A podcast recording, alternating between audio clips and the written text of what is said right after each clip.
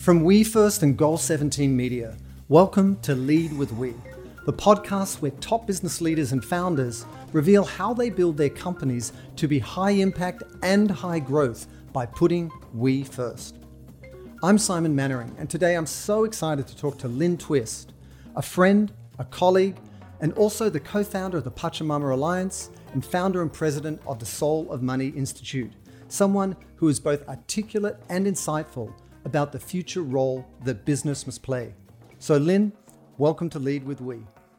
Thank you. It's wonderful to be here. Thank you, Simon.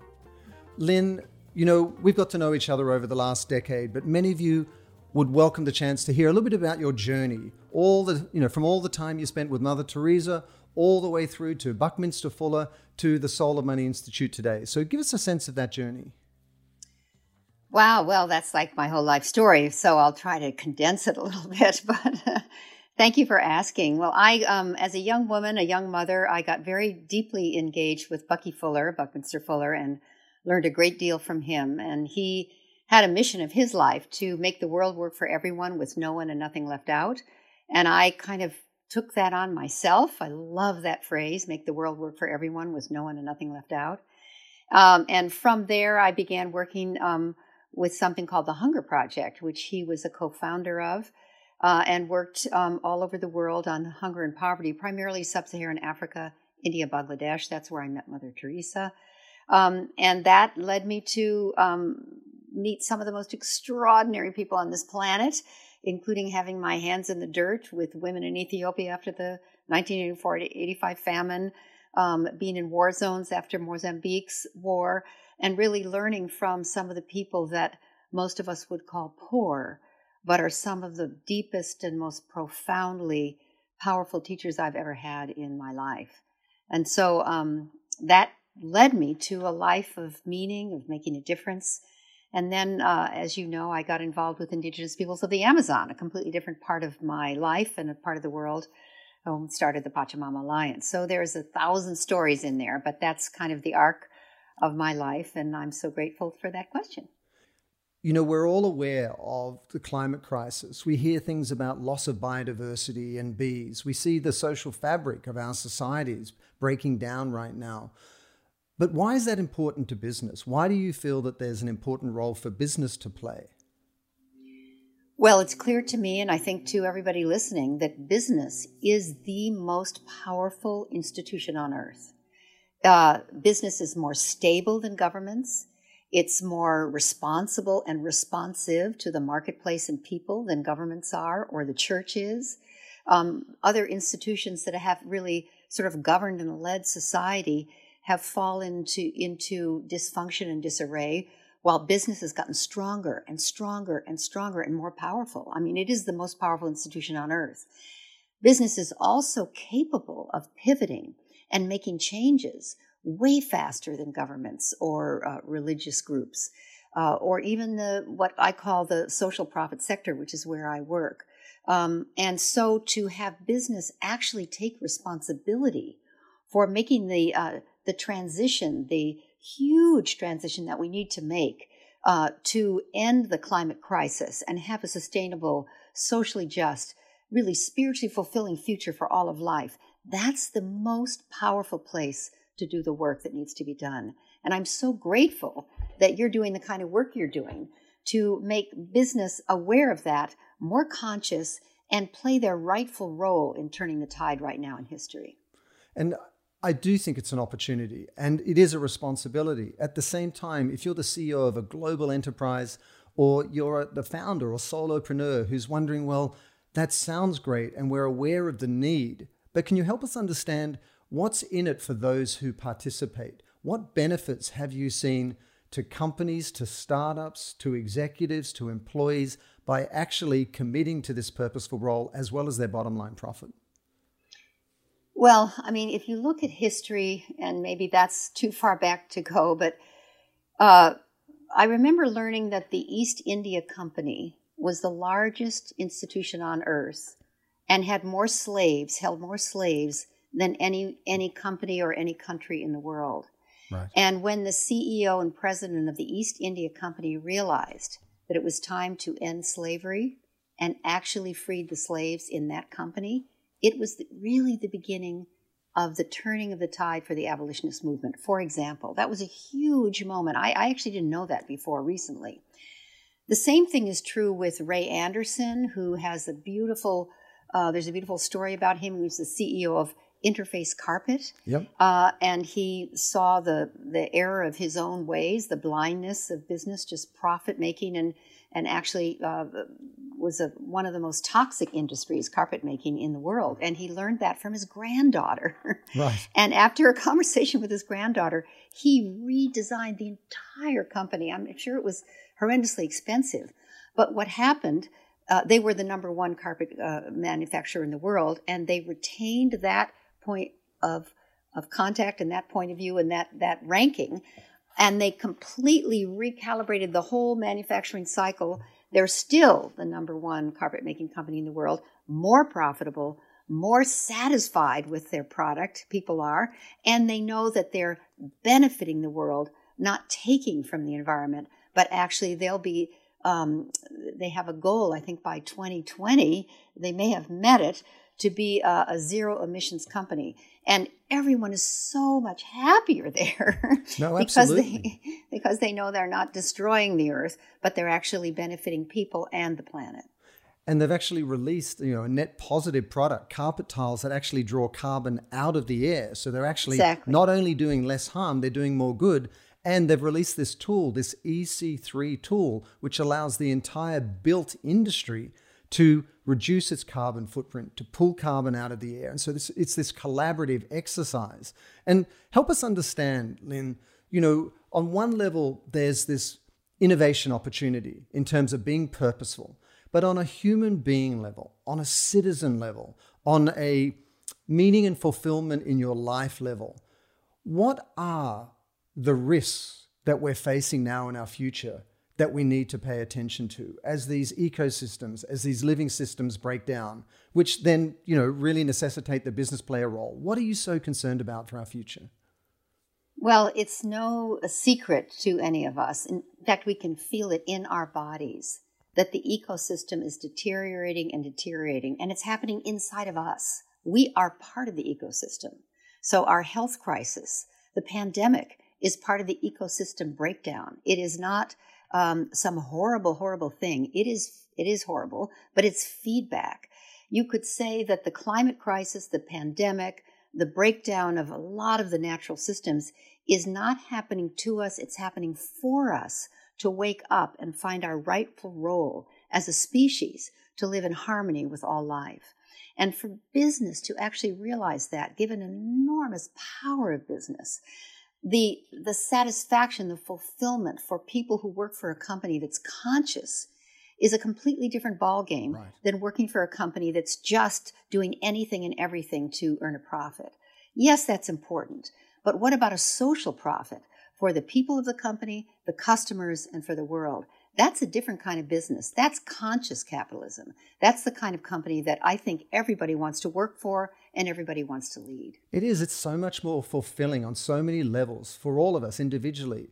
And I, you know, the shocking thing is this isn't new. I mean, you were, you know, you had the privilege of studying with Buckminster Fuller, and tell us a little bit about what he predicted 50 years ago. I mean, he saw this coming. What what future did he lay out, and what did he say in terms of the shifts we need to make?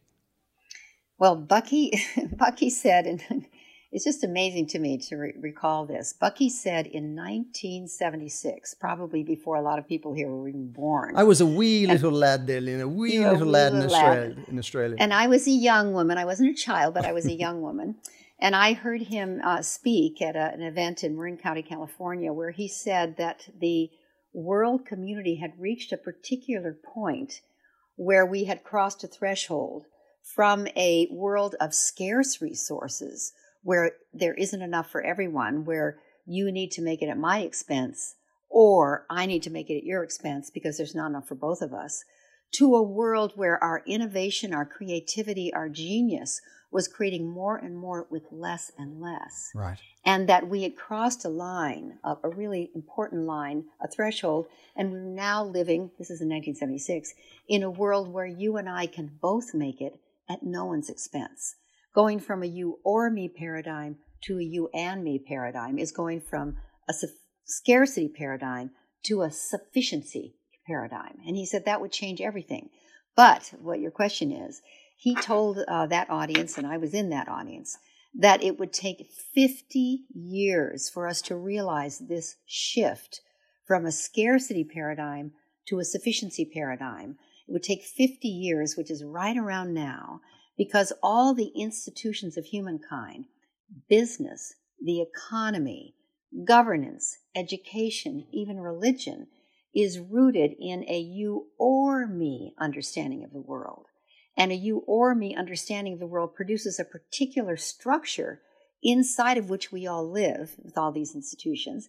He said they would need to become, they will become, he said in 1976, by in 50 years or so, so dysfunctional that we can't repair them. We need to recreate them from a different paradigm, from a you and me paradigm, a paradigm where everyone everywhere can make it at no one's expense, a paradigm where a world that works for everyone with no one and nothing left out.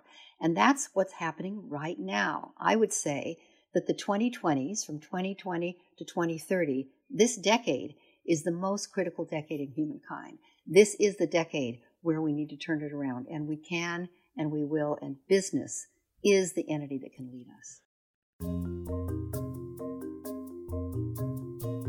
You know, we are seeing a lot of positive signs out there. Just recently, we've seen the US rejoin the Paris Climate Accord. We've heard from Davos, the World Economic Forum this year, this commitment to stakeholder capitalism. You've heard from the largest hedge fund manager or you know money management firm in the world, BlackRock, Larry Fink, saying how we've really got to commit to keeping you know climate the climate emergency at bay and and the rise in global temperature below two degrees. I mean, all of these signals across the board demonstrate that the business sector, the private sector, is waking up. How, help us understand the relationship that you've observed between Indigenous people or Aboriginal people around the world and their symbiotic relationship with the natural world almost as guidelines or signposts for us for how we need to reframe the role of business. Give us some of the key tenets of that. Well, I just love the name of your company, We First, uh, because the real shift that I have seen people have, and I've had it myself, by being with Indigenous people in particular, their highest ethic is the good of the community is the we, is the Ubuntu, they would say in South Africa. Um, that is the highest ethic. And then inside of the community being healthy and well, each individual is healthy and well. Our modern world has sort of trained us or brainwashed us to be all about me, I. We individuate so much that um, we individuate almost at the expense of the community. Um, and that shift from me to we, which is what you teach so brilliantly, is the shift that we need on this planet, is the shift that I've learned from Indigenous people. They do really, like, no kidding, think about seven generations forward. Not two generations, not their kids and their grandkids. No, seven generations forward, people that they will never, ever, ever know. That's an extraordinary, extraordinary way to think. It does change the very nature of the way you live. And I've learned that the choices we make, I've learned from them, the choices that you and I and everybody on this, this program make impact the future of life for 1,000 years. Every decision and choice we make. Now, that could sound like a burden, but it actually ennobles your life and gives your life a kind of meaning and integrity that we all crave. And it's, it's, it's from there that we need to find our transformation. And hanging out with Indigenous people has done it for me, and I recommend it highly. I want you to come to the Amazon and everybody else here. well, we'll, all, uh, you know, benefit so much if we if we get that opportunity. And and you know, everything that we're doing is already underway. Every business, large or small, is already midstream. So you know, in as much as nature is our teacher, Indigenous people are its students, and we have a lot to learn if you're a young company that's already out of the gate, or if you're a very large company with a lot of investments and a lot of you know employees to take care of and a lot of customers to serve, what might you suggest is where someone can start if they wanted to transition? You mentioned define your purpose, but then what do you do next? Do you look at your supply chain and say, are we doing you know more harm than we should? Can we do more good? Do you look at your culture inside the company? Do you sort of reimagine the type of products you make outright? What would you suggest? Uh, yes. All, all of the above. All of the above. And i know it's really hard to do that but what's at stake is everything. What's at stake is life. I want to just say that I want to recommend that, um, you know, just a few days ago, I watched uh, 60 Minutes, and Bill Gates, the wealthiest, so the second now wealthiest man on this planet, um, is taking on climate change with everything he has. And he has a lot a lot of brain power, a lot of people, a lot of money, a lot of everything, a lot of power. And he said, We're going to need to change absolutely everything about the way we live, and we're going to have to do it fast. And he, his, his, his, I was so happy to hear that. I've met with that man. I love that guy. I know he, everybody who respects him. And that he's taken it on at this level is, is mind boggling to me. He really gets what's required. It's not a little bit of this, a little bit of that. It's transforming absolutely everything. And that is really the job. And brave and bold and great leaders are the ones who are going to make that happen. The kind of people who are listening to this program. If they're if they're drawn to this, people out there, if you're drawn to this, you are who we've been waiting for, for the world to, to to, transform. We really need a transformation, not just a change. So the Trillion Tree Project, for example, out of Davos, that's huge that's an example of a, a program that's at, of the magnitude that's needed now to, to, to change the game. I think it's so instructive that Elon Musk, the richest man in the world, Bill Gates, not far, well, actually a fair way behind him now, they're both, with all the abundance that they have, or the wealth that they have, they have really, really prioritized this. And, you know, and you've met so many sort of well known and successful people over the years. And one thing that I've observed in the people I've met is that no matter how much wealth they have, at some point they realize that fulfillment is an inside job. It's not an outside in where you get more and you get affirmation and you buy stuff, but rather what you give of yourself to others is what fills you up by how you give of yourself, you know, the service you are to others. And I think this is a really powerful idea as to what true wealth is, as opposed to the amount of money that you have. And so, you know, how would you challenge us to reframe these very, very common, but often just assumptive terms like success, wealth, money, prosperity, abundance. How should we think about these terms differently? Oh, well, there's a whole book about that that I began. it's called The Soul of Money. The Soul of Money, yeah. I believe. highly, highly recommend to everyone. So, let me see if I give a two minute synopsis of my book.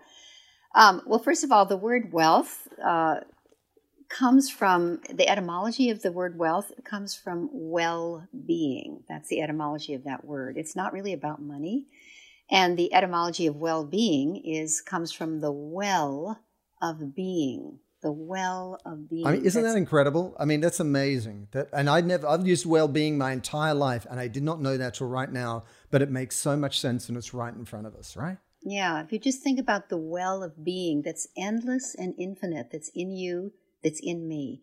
That's the true source of prosperity. And the well of being is overflowing constantly. It's like a spring. Uh, so there's always, always enough, not more, more, more, more, more that needs to be accumulated. There's enough from the get go because it's source. Source is different, it doesn't have an amount.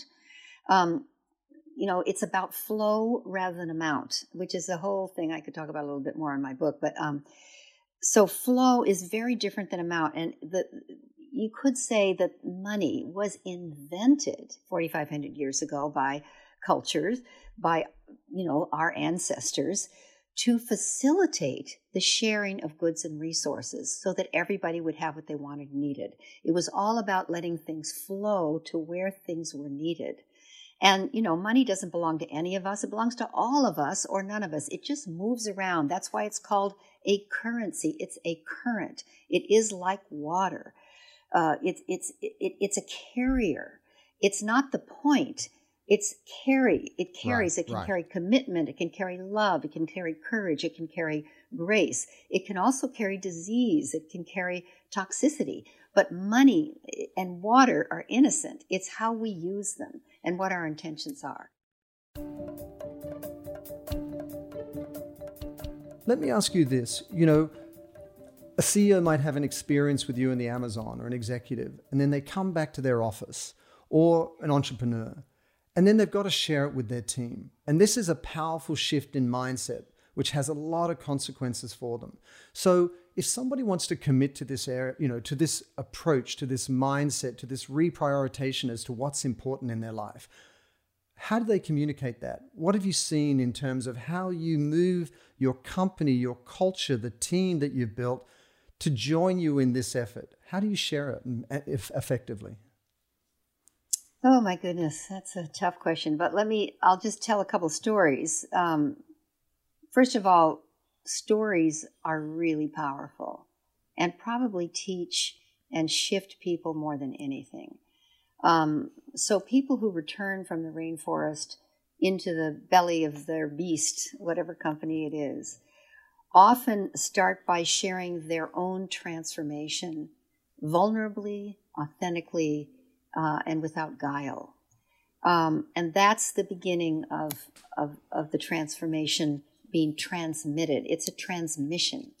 The shamans that we work with in the rainforest and the elders, they say that every person that comes there and has the kind of encounter that, that I want you to have and that I've had impacts a thousand people within the next year by their just being, without even saying anything, by the way they are, the the um, inauthenticity that falls away, the heart that becomes more visible and available, the soulfulness with which they start to see the world, and it changes their way of communicating, their way of acting, their way of seeing the world, and people notice it, and they begin falling into that aura, that space. I remember a time I was walking behind a shaman in Zapara territory, a man named Minari.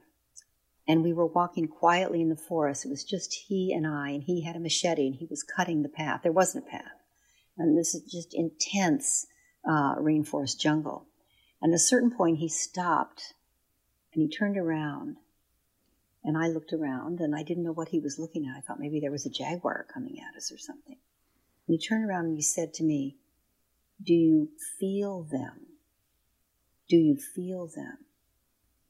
And I didn't know what he was talking about. And I looked around and I said, What do you mean? He said, There's a million souls all around us right now.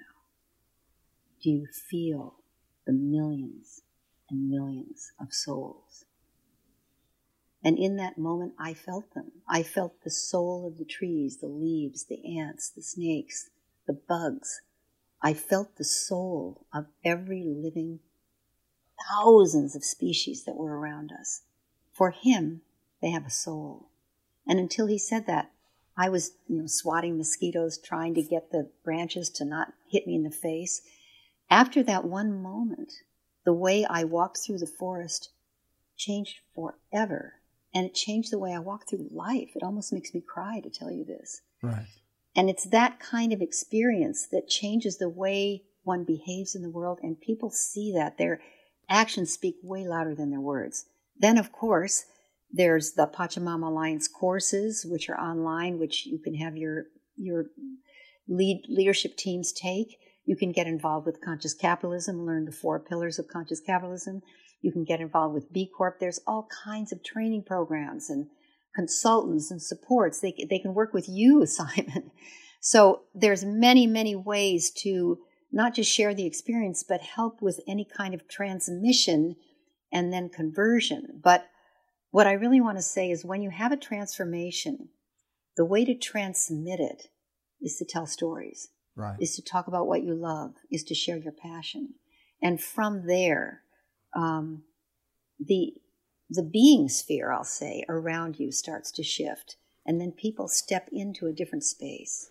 You know, I will say, I will say, growing up in Australia, in Sydney, where you they give you a stick and a rock and you go out into the bush and you're barefoot, you really, not to overstate it, but you really are connected to nature. And I grew up in the water and the beaches in Sydney.